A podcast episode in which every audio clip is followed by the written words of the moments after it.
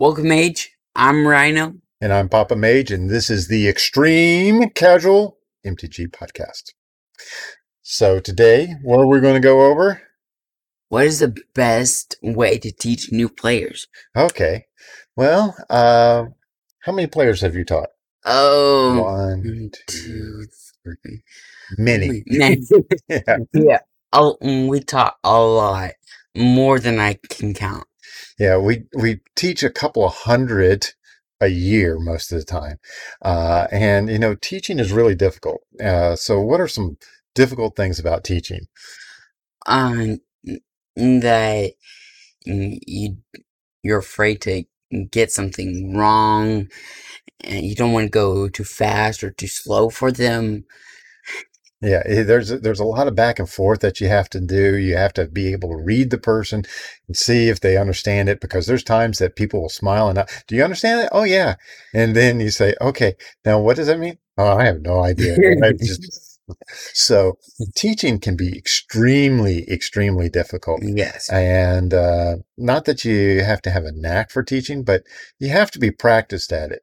And so we've got um, a couple stories that we're going to go over in this. So you'll want to definitely hear those stories. Yes, they're very good stories. Uh, and, but we have come up with not one, not two, not three, but four basic approaches to teaching somebody how to play magic. And this assumes a 60 card deck, Mhm. not not commander. Uh, Commander. and this is this is basically to designed to teach somebody the basics uh, and later we can discuss the different formats Yeah. yeah so uh, let's start off with number four Mm, Get them to install MTG Arena. I yeah so um, this is the bottom of our list because we don't think it's the best way to do it yeah. but it does have one one good thing that we know of A tutorial. Yeah, the tutorial's pretty nice. Yeah, it is. Um, it's very simple, um, and it, it takes you through the basics of play, but it's extremely hands off. So you're just kind of pushing somebody off to arena, and uh, It just plays for you. yeah, well, th- that's one of the downsides. And you know, y- if you push somebody off to arena to teach them, then they're not going to feel that connected. Um, and it's more like Magic the Plane and not Magic the Gathering. So, you know, Magic the Gathering is definitely getting together to do this, you know, face to face or play somebody you know. And arena, yeah, you're playing other people, but yeah, for they, they could be a computer on the other end. Yeah, you you don't know. Um, there's not that that much interaction. Um, and as Rhino was saying, Arena really doesn't teach the steps. It kind of does, Yeah. but it does a lot of things automatically. Uh, like, I- uh, It taps a mana for you. yeah, Uh and, and that's really important when you're playing Magic is knowing what mana to tap. And you know, if you uh, tap, you know, two white uh, for casting a spell that's one white and a and uh, another, and you don't have another white open for your other card. I mean that that's that's an important part of playing Magic. Uh, mm, and you know the other really big downside is it limits their access to your knowledge of playing the game. Now that really leads us into my my big story, okay? My big story of when I started playing. Okay. So Magic the Gathering came out in 1993. Back in Stone Ages. Yeah, back in the Stone Ages, uh, back when we had to chisel out our own cards out of stone. but eh, no, it it started back in 1993, and that's when I started playing Magic. So a friend of mine, uh, which I recently uh, got up with again uh, after us being apart for over 20 years, uh, ended up, uh, he gave me two what they called starter packs, starter decks back then. Uh, but the thing is, back then, there was no games like this.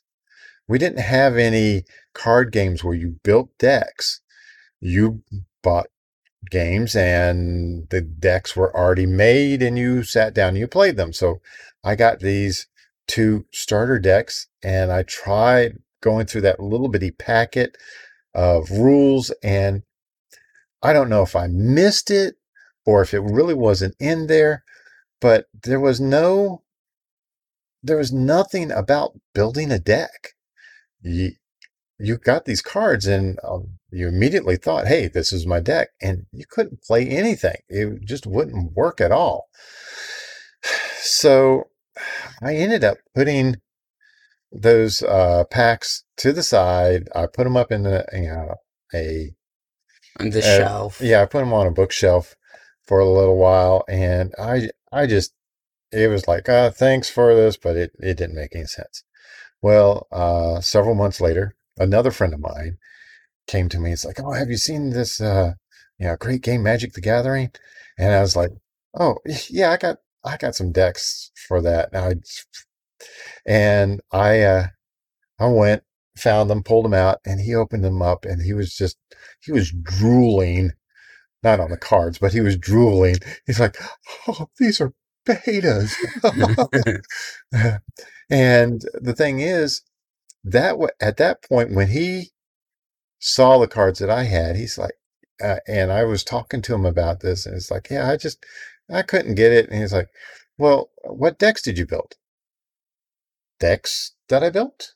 But that I didn't build any decks. These were the decks that they gave me. Uh, no, no, you have to build your deck. And then once I got that, then it's like, oh, okay, that's what got me going. So it was a, a hard startup for me, but that's really segues into our number three, uh, which is and give them a pile of cards and build the deck first. Okay, well, that can also include, yeah, start trying to start somebody up in draft, or if you've got a cube or something like that, or if you have a huge pile of cards, which which we get a huge pile of cards. Oh yeah, we have mountains of cards. Uh, yeah, but the problem with starting somebody out with a huge pile of cards is number one, they don't know the Mm. game. They, number two, they don't know how to play. they don't know how to play. So they don't know what's good, what's bad. And they look at the cards, they see the artwork, and a lot of people are drawn to the artwork. Uh, little kids to adults are drawn to the artwork. The artwork is what really makes this game look and feel different. It's got, uh, you know, it's got an appeal. It's not cartoony. It doesn't feel, I don't know, I don't want to say silly, but it doesn't feel like a, a kid's game. It feels, you know, like a real fantasy adventure. Uh, so giving them a pile of cards is very overwhelming. And it assumes that brewing is the most important thing. And it shows the complexity of the game really before the person has a chance to kind of fall in love with the game. Uh, so, you know, that's our number three. Uh, it's a good way to start uh, for some, but uh, it can get a, a lot of people scared. Uh, so, our number two Is start with mm, pre-constructed decks to teach. I, it's a good way to, I, mm, teach. Yeah. Oh, well, so uh, what are some good pre-constructed decks? Well, like the welcome decks. welcome decks, Um, uh, skirmish decks, yeah, the skirmish decks. from Cool Stuff Inc. Um, Mhm. Those are pre-made decks. They're inexpensive uh, and they play really well. Uh, Planeswalker decks, uh, but it takes out the complexity at the beginning of building a deck. Yeah, you don't have to worry about mana curve or um, calculations of how fast certain cards are going to come out, something like that. It's just there you go. Yeah. It uh, shows themes and synergies, and it shows you a little bit of the complexity without being overwhelming because at the time of us recording this, there's over what 20,000 cards. So that's a pretty complex game. Uh, Mhm. and it makes, And playing this more important mm, than building. yeah, so playing the game is more important than brewing a deck. Now, after a while, once you get playing, you might want to start brewing, but you don't have to. It's not, it's not a requirement. There are plenty of tools that will help you with building a deck if that's not your thing. Uh, the important thing is getting people in and playing. So uh, when you sit down, you know, face to face with a new player, uh, and I've I've taught many young players, including Me, Rhino, uh, but uh, you know, I've taught other young players, and when you sit down face to face with them, and you are treating them kind of like an adult, and going through the steps, and you know, they they you know they they really like that. They really are drawn to that, and they get excited about the game, and uh, you know, it's just it's really really cool. So, uh, Rhino's got a story before we get to our number one about, uh, the uh, RV rally Yeah. in in 2020. Um, yeah, it was at the beginning of 2020. and uh, there were around uh 30 or 40 families there, and we wanted to have like a little tournament. So, uh, we made pre-constructed decks, uh, half decks, and so you can grab your mm, deck and and slap it in, together, and there you go. Uh, how many people did we teach? Um, we taught um twenty six, I think. Yeah, Yeah, uh, 26 people. We had a tournament. Um, we taught, uh, we had like a big class and then individual classes. Uh, Rhino is still really good friends with a whole bunch of them. Yeah. Um, and uh, they got excited about playing. And uh, so, you know, this is one of the reasons why we started traveling is uh, we wanted to go around and, and meet new people and play magic with new people and create new relationships. And you know that's kind of what magic is all about is that those relationships. So the number one way for us is what we did okay? It's the way we like to do it. And we built half decks. So that would be a 30 card deck. Well technically it's 28 long story. 28 but then you uh, put two colors together and then you add four of the buddy lands uh, and we created those decks to a very specific mana curve we, that we calculated out and we sorted through all these cards. We made all these decks and then we taught them how to play with that then they had the option to do upgrades as they learned how to do this stuff Yes. and it was great. yeah it's great and uh, had a lot of fun. yeah so um, you know you you heard at the very beginning we talked about we teach a couple hundred people a year now one of the things that we do is the decks that they put together they get to keep those decks Oh okay yeah. so We don't want the extra Yeah. cards. we give out over 10,000 cards a year. Uh, I think in 2019 we gave out over it was about 12,000 uh, cards. Uh, and even last year we gave out over 10,000 cards. Uh, this year we're probably on track already. And this is February. to give out even more cards. Uh, but um, we get a lot of those cards through Magic Kids. Uh, they are a great charity. Um, they uh, collect cards, unwanted cards, mostly commons, uh, but there's some uncommons and even some rares in there as well. And uh, they will send them out to school groups or people that are running tournaments or you know teaching magic like what Rhino does, Mm-hmm. and along with deck boxes and card sleeves and stuff like that. And uh, that way, it gets people started, and it doesn't cost them anything. And uh, you know, if there's not a uh, a local game store nearby, this may be the best way to to get cards in the hands of new players.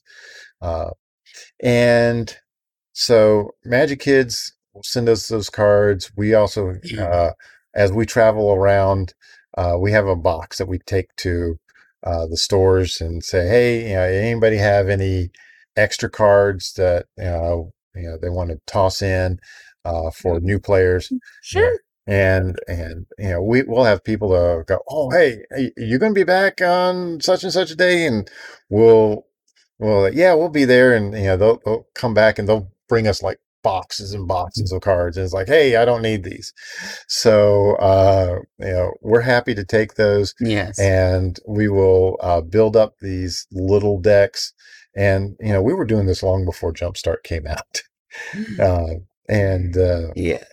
yeah, it was a great way of just taking two colors and slapping them together, uh, and uh, you know, creating decks. Uh, so that's the number one way that we do it. I know you may not have a whole bunch of cards to to uh, uh, give away. Uh, maybe you have a couple of precons and uh, you know a couple of old planeswalker decks or dual decks or something like that. Teach somebody using that. Um, and then maybe they want to get into commander and so go down and get like the landfall uh, land's wrath or the sneak attack deck uh, that came out Mhm. with uh, uh, zendikar rising those are great Yeah. Oh yeah. I played both those, and those were. and, and, and they were they cost really nicely too uh, yeah.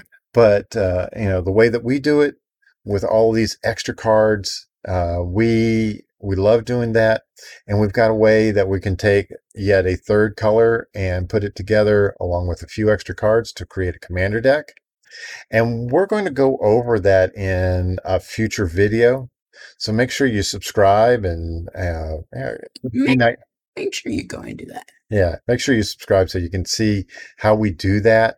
Uh, we've got a different way of, it's not a different way of doing Commander, but a different way of getting started into Commander. And it should be very, very interesting.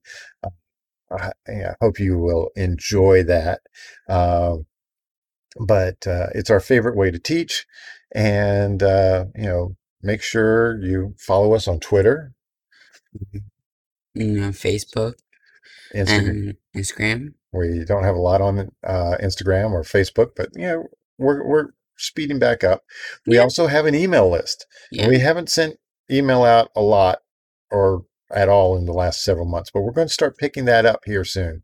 Uh, and that email list is going to be great for. Uh, we've got some giveaways and we've got some other really good stuff coming up that uh, I think you'll really enjoy. And uh, so make sure you sign up for that. And Mm. Uh, we have more video, more episodes coming out soon. So until then, we shuffle shuffled back, into the library.